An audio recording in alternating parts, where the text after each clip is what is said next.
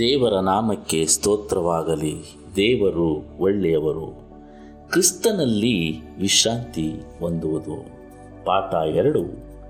ಈ ದಿನ ನಾವು ಧ್ಯಾನ ಮಾಡಲಿರುವ ಭಾಗ ಬುಧವಾರ ಜುಲೈ ಏಳನೇ ತಾರೀಕು, ಒಬ್ಬ ಮಧ್ಯಸ್ಥ. ಇದಕ್ಕಾಗಿ ನಾವು ಸತ್ಯವೇದದಲ್ಲಿ ಓದಬೇಕಾದ ಭಾಗ ಅರಣ್ಯಕಾಂಡ ಹದಿನಾಲ್ಕನೇ ಅಧ್ಯಾಯ ಹನ್ನೊಂದು ಮತ್ತು ಹನ್ನೆರಡನೇ ವಚನವನ್ನು ಓದೋಣ. ಯೆಹೋವನು ಮೋಶೆಗೆ, ಈ ಜನರು ಇನ್ನು ಎಷ್ಟರ ಮಟ್ಟಿಗೆ ನನ್ನನ್ನು ಅಲಕ್ಷ್ಯ ಮಾಡುವರೋ, ನಾನು ನಡೆಸಿದ ಎಲ್ಲ ಮಹತ್ಕಾರ್ಯಗಳನ್ನು ಇವರು ಪ್ರತ್ಯಕ್ಷವಾಗಿ ನೋಡಿದಾಗ್ಯೂ ಇನ್ನು ಎಷ್ಟು ದಿನ ನನ್ನನ್ನು ನಂಬದೆ ಇರುವವರು ಆಗಲಿ. ನಾನು ಇವರಿಗೆ ವ್ಯಾಧಿಯನ್ನುಂಟು ಮಾಡಿ ಇವರನ್ನು ನಿರ್ಮೂಲ ಮಾಡಿ ಈ ಜನಕ್ಕಿಂತ ಹೆಚ್ಚಾಗಿಯೂ ಬಲಿಷ್ಠವಾಗಿಯೂ ಇರುವ ಜನಾಂಗವನ್ನು ನಿನ್ನ ಮೂಲಕವೇ ಹುಟ್ಟಿಸುವೆನು ಎಂದು ಹೇಳಿದನು. ಪ್ರಿಯರೇ, ಇಲ್ಲಿ ಇಸ್ರೇಲ್ ಜನರು ದೇವರ ಅದ್ಭುತಗಳನ್ನು, ಆಶೀರ್ವಾದಗಳನ್ನು, ಮಹತ್ಕಾರ್ಯಗಳನ್ನು, ಸೂಚಕ ಕಾರ್ಯಗಳನ್ನು ಎಲ್ಲ ಕಣ್ಣ ಮುಂದೆ ನೋಡಿದ್ದರೂ ಸಹ ದೇವರಿಗೆ ತಿರುಗಿ ಬಿದ್ದರು. ದೇವರಿಗೆ ವಿರೋಧವಾದ ಕಾರ್ಯಗಳನ್ನು ಮಾಡಿದರು. ದೇವರು ಅಸಹ್ಯ ಪಡುವಂತಹ ವಿಗ್ರಹಾರಾಧನೆಗಳನ್ನು ನಡೆಸಿದರು. ಹಾಗಾಗಿ ಇಲ್ಲಿ ದೇವರು ಕೋಪಗೊಂಡು ಮೋಶೆಗೆ ಹೀಗೆ ಹೇಳುತ್ತಾರೆ, ಇವರನ್ನು ನಿರ್ಮೂಲ ಮಾಡುತ್ತೇನೆ, ಇವರು ನನ್ನನ್ನು ಅಲಕ್ಷ್ಯ ಮಾಡಿದ್ದಾರೆ, ಇವರನ್ನು ನಿರ್ಮೂಲ ಮಾಡಿ ನಿನ್ನ ಮೂಲಕವೇ ಒಂದು ಜನಾಂಗವನ್ನು ಹುಟ್ಟಿಸುವೆನು ಎಂದು ದೇವರು ಇಲ್ಲಿ ಮೋಶೆಯ ಸಂಗಡ ಹೇಳುತ್ತಾರೆ. ಅದಕ್ಕೆ ಮೋಶೆ ದೇವರಿಗೆ ಯಾವ ರೀತಿ ಉತ್ತರವನ್ನು ಕೊಡುತ್ತಾರೆ? ಇದೇ ಅರಣ್ಯಕಾಂಡ ಹದಿನಾಲ್ಕನೇ ಅಧ್ಯಾಯ ಹದಿಮೂರನೇ ವಚನ ಮತ್ತು ಹತ್ತೊಂಬತ್ತನೇ ವಚನವನ್ನು ಓದೋಣ. ಅದಕ್ಕೆ ಮೋಶೆ, ನೀನು ಹೀಗೆ ಮಾಡುವುದಾದರೆ ಐಗುಪ್ತರು ಈ ಸಮಾಚಾರವನ್ನು ಕೇಳುವರು. ನೀನು ತಮ್ಮ ಕೈಯೊಳಗಿಂದ ಈ ಜನರನ್ನು ಭುಜಪರಾಕ್ರಮದಿಂದ ತಪ್ಪಿಸಿದ ಸಂಗತಿಯನ್ನು ಈ ಕಾನಾನ್ ದೇಶದ ನಿವಾಸಿಗಳಿಗೆ ತಿಳಿಸಿರುವವರು. ನಾವು ಐಗುಪ್ತ ದೇಶದಿಂದ ಬಂದದ್ದು ಮೊದಲುಗೊಂಡು ಇದುವರೆಗೂ ನೀನು ಈ ಜನರ ಪಾಪಗಳನ್ನು ಕ್ಷಮಿಸಿದ ಪ್ರಕಾರವೇ ಈಗಲೂ ಮಹಾಕೃಪೆಯಿಂದ ಇವರ ಪಾಪಗಳನ್ನು ಕ್ಷಮಿಸಬೇಕೆಂದು ನಿನ್ನನ್ನು ಬೇಡಿಕೊಳ್ಳುತ್ತೇನೆ ಎಂದು ಪ್ರಾರ್ಥಿಸಿದನು. ಹೌದು ಪ್ರಿಯರೇ, ಒಬ್ಬ ಮಧ್ಯಸ್ಥನಾಗಿ ಮೋಶೆ ಇಲ್ಲಿ ಆ ಒಂದು ಜನರ ಅಪರಾಧಗಳು ಏನೇ ಇದ್ದರೂ ಸಹ, ದೇವರೇ, ಇವ್ರನ್ನೆಲ್ಲ ನೀನೇ ಐಗುಪ್ತ ದೇಶದಿಂದ ಬಿಡುಗಡೆ ಮಾಡಿದೆ, ಇಂದು ನೀನೇ ಅವರನ್ನು ನಿರ್ಮೂಲ ಮಾಡಿದರೆ ಆ ಐಗುಪ್ತದ ದೇಶದ ಜನರು ತಿಳಿದುಕೊಂಡು ನಮ್ಮ ಬಗ್ಗೆ ಅಪಹಾಸ್ಯ ಮಾಡುತ್ತಾರೆ. ಹಾಗಾಗಿ ದಯವಿಟ್ಟು ಕರುಣಿಸು, ಇವರ ಪಾಪಗಳನ್ನು ಕ್ಷಮಿಸು, ಇವರ ಪಾಪಗಳನ್ನು ಕ್ಷಮಿಸಿ ಇವರನ್ನು ಕರುಣಿಸು ಎಂದು ಇಲ್ಲಿ ಒಬ್ಬ ಮಧ್ಯಸ್ಥನಾಗಿ ಬೇಡಿಕೊಳ್ಳುತ್ತಾರೆ. ಪ್ರಿಯರೇ, ಅಂದು ಐಗುಪ್ತ ದೇಶದಿಂದ ಆ ಇಸ್ರೇಲ್ ಜನಾಂಗವನ್ನು ಕರೆದುಕೊಂಡು ಬರುವಾಗ ಆ ಇಸ್ರೇಲ್ ಜನರು ಕಮ್ಮಿ ಅಂದರೂ ಇಪ್ಪತ್ತು ಲಕ್ಷ ಜನಸಂಖ್ಯೆ ಇದ್ದರು ಎಂದು ನಾವು ಸತ್ಯವೇದದ ಸಂಶೋಧಕರು ಹೇಳುವುದನ್ನು ಕೇಳಿದ್ದೇವೆ. ಈ ರೀತಿಯಾಗಿ ಇಷ್ಟೊಂದು ದೊಡ್ಡ ಜನಾಂಗವನ್ನು ನಿಭಾಯಿಸಿಕೊಂಡು ಒಬ್ಬ ಮಧ್ಯಸ್ಥನಾಗಿ ಮೋಶೆ ಕರೆದುಕೊಂಡು ಬರುತ್ತಿರುವ ಸಂದರ್ಭದಲ್ಲಿ ಇವರು ಅನೇಕವಾದ ದೇವರಿಗೆ ವಿರುದ್ಧವಾದ ಕಾರ್ಯಗಳನ್ನು ಮಾಡಿ, ವಿಗ್ರಹಾರಾಧನೆಗಳನ್ನು ಮಾಡಿಕೊಂಡು ದೇವರಿಗೆ ಕೋಪ ಬರುವಂತಹ ಎಲ್ಲ ಕಾರ್ಯಗಳನ್ನು ಮಾಡುತ್ತಾರೆ. ಆಗ ಒಬ್ಬ ಮಧ್ಯಸ್ಥನಾಗಿ, ದೇವರೇ, ಇವರನ್ನು ಕ್ಷಮಿಸಿರಿ ಎಂದು ಒಬ್ಬ ಮಧ್ಯಸ್ಥನಾಗಿ ಬೇಡಿಕೊಳ್ಳುತ್ತಾರೆ. ಅದೇ ರೀತಿ ಪ್ರಿಯರೇ, ಹಿಂದೂ ಆತ್ಮಿಕ ಇಸ್ರೇಲರಾದ ನಾವು ಅಂದು ಅವರು ಅರಣ್ಯದಲ್ಲಿ ನಡೆದ ಹಾಗೆ ನಾವು ಇಂದು ಈ ಒಂದು ಲೋಕದಲ್ಲಿ ನಡೆಯುತ್ತಿದ್ದೇವೆ. ನಮ್ಮ ಆಲೋಚನೆಗಳು, ನಮ್ಮ ಭಾವನೆಗಳು, ನಮ್ಮ ಒಂದು ಕನಸುಗಳು ಎಲ್ಲವೂ ದೇವರಿಗೆ ವಿರುದ್ಧವಾದ ಈ ಲೋಕದ ವ್ಯವಹಾರದಲ್ಲಿ ಸುತ್ತಿಕೊಂಡಿದೆ.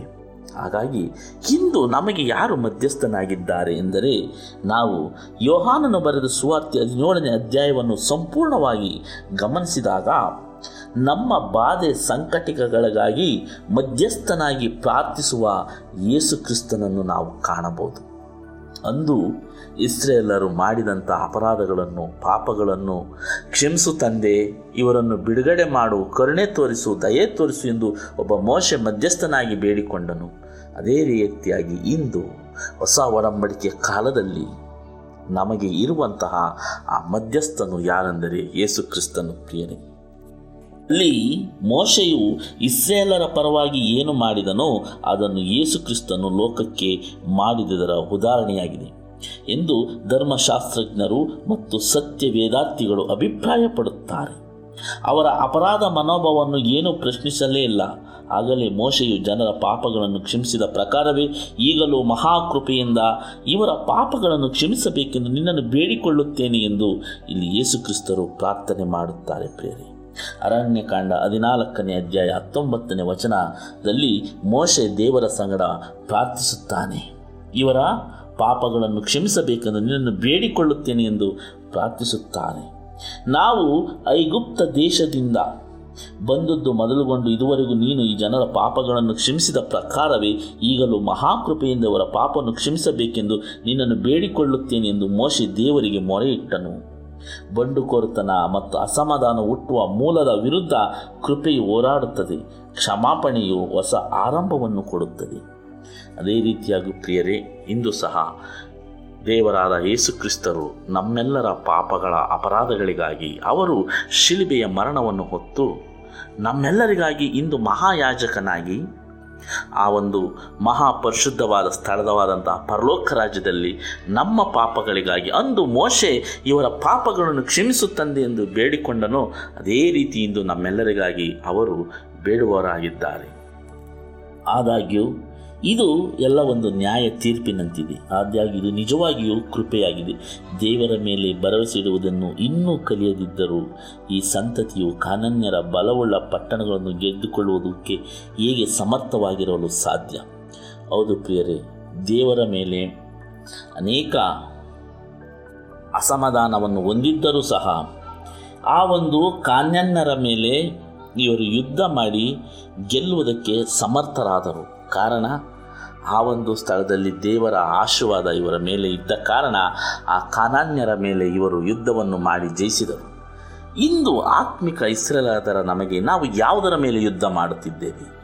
ನಮ್ಮ ಯುದ್ಧ, ನಾವು ಎಫೆಸದವರಿಗೆ ಬರೆದ ಪತ್ರಿಕೆ ಆರನೇ ಅಧ್ಯಾಯವನ್ನು ಓದಿದಾಗ, ನೀವು ಹೋರಾಡುವುದು ಮನುಷ್ಯ ಮಾತ್ರದವರ ಸಂಗಡವಲ್ಲ, ದುರಾತ್ಮಗಳ ಮೇಲೆ. ಹೌದು, ನಮ್ಮ ಮನಸ್ಸಿನಲ್ಲಿ, ನಮ್ಮ ಆಲೋಚನೆಯಲ್ಲಿ ಸೈತಾನನು ನಮ್ಮ ಮೇಲೆ ಯಾವಾಗಲೂ ಯುದ್ಧ ಮಾಡುವನಾಗಿದ್ದಾನೆ.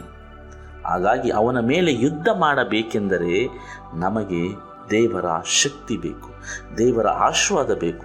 ದೇವರ ಆಶೀರ್ವಾದ ಶಕ್ತಿಯನ್ನು ನಾವು ಪಡೆದಾಗ ಮಾತ್ರ ಸೈತಾನನನ್ನು ಜಯಿಸಲು ಸಾಧ್ಯ. ಅಂದು ಆ ಕಾನಾನ್ಯರ ಮೇಲೆ ಇಸ್ರೇಲರು ಯುದ್ಧ ಮಾಡಿ ಗೆದ್ದರು. ಇಷ್ಟೆಲ್ಲ ತಪ್ಪುಗಳನ್ನು, ಅಪರಾಧಗಳನ್ನು ಮಾಡಿದರೂ ಸಹ ದೇವರು ಕರುಣೆಯಿಂದ ಅವರ ಮೇಲೆ ಯುದ್ಧ ಮಾಡಿ ಗೆಲ್ಲಲು ಒಂದು ಮಹಾಕೃಪೆಯನ್ನು ಅನುಗ್ರಹಿಸಿದರು. ಇಂದು ಈ ಒಂದು ಪಾಪ ತುಂಬಿದ ಲೋಕದಲ್ಲಿ ನಾವು ಸೈತಾನನಿಂದ ಸೈತಾನನ ಕುತಂತ್ರದಿಂದ ತಪ್ಪಿಸಿಕೊಳ್ಳಬೇಕು. ಸೈತಾನನನ್ನು ಸೋಲಿಸಬೇಕೆಂದರೆ ದೇವರ ಕರುಣೆ, ಕೃಪೆ, ಆಶೀರ್ವಾದ ಎಲ್ಲವೂ ನಮಗೆ ಅತಿ ಅಗತ್ಯ. ಪ್ರಿಯರೇ, ನಮಗೆ ಈ ಒಂದು ಕೃಪೆಯನ್ನು, ಈ ಒಂದು ಕರುಣೆಯನ್ನು ಅನುಗ್ರಹಿಸಲು ನಮಗೆ ಮಧ್ಯಸ್ಥನಾಗಿ ಇರುವವರು ಯಾರೆಂದರೆ ನಮ್ಮ ದೇವರಾದ ಯೇಸು ಕ್ರಿಸ್ತನು. ಆತನ ನಾಮವನ್ನು ನಾವು ಯಾವಾಗಲೂ ಪ್ರಾರ್ಥನೆ ಮಾಡುವಾಗ ನಮಗೆ ಬೇಕಾದ ಬಲವನ್ನು ಕೊಡುತ್ತಾರೆ, ಶಕ್ತಿಯನ್ನು ಕೊಡುತ್ತಾರೆ. ಹೇಗೆ ಇಸ್ರೇಲರು ಗುಣಗುಟ್ಟಿದರೋ ಹಾಗೆ ನಾವು ಗುಣಗುಟ್ಟದಂತೆ ದೇವರ ಜೊತೆ ಮುನ್ನಡೆಯೋಣ. ನಮಗೆ ಇರುವ ಒಬ್ಬ ಮಧ್ಯಸ್ಥನನ್ನು ನಾವು ಯಾವಾಗಲೂ ಜ್ಞಾಪಕದಲ್ಲಿಟ್ಟುಕೊಂಡು ಜೀವಿಸೋಣ ಎಂದು ಈ ಪಾಠ ನಮಗೆ ವಿವರಣೆ ಮಾಡುತ್ತದೆ. ಪ್ರಿಯರೇ, ಇಷ್ಟೆಲ್ಲ ತಪ್ಪುಗಳನ್ನು, ಪಾಪಗಳನ್ನು ಮಾಡಿದ್ದರೂ ಸಹ ದೇವರು ನಮ್ಮನ್ನು ಕರುಣಿಸಿ, ನಮ್ಮ ಪಾಪಗಳನ್ನು ಕ್ಷಮಿಸಿ, ನಮಗೆ ಹಲವಾರು ವಿಷಯಗಳಲ್ಲಿ ಜಯವನ್ನು ಕೊಡುವರಾಗಿದ್ದಾರೆ. ಅವರು ಕೊಡುವಂಥ ಕರುಣೆಯನ್ನು, ಪ್ರೀತಿಯನ್ನು ನೆನಪಿನಲ್ಲಿಟ್ಟುಕೊಂಡು ನಾವು ಪ್ರತಿಯೊಂದು ದಿನವೂ ಜೀವಿಸೋಣ. ನಮಗೆ ಇರುವ ಒಬ್ಬ ಒಳ್ಳೆಯ ಮಧ್ಯಸ್ಥನಾದ ದೇವರನ್ನು ನೆನೆಯೋಣ. ಮತ್ತೊಮ್ಮೆ ಮುಂದಿನ ಪಾಠದಲ್ಲಿ ಭೇಟಿಯಾಗೋಣ. ವಂದನೆಗಳೊಂದಿಗೆ, ಆಮೇನ್.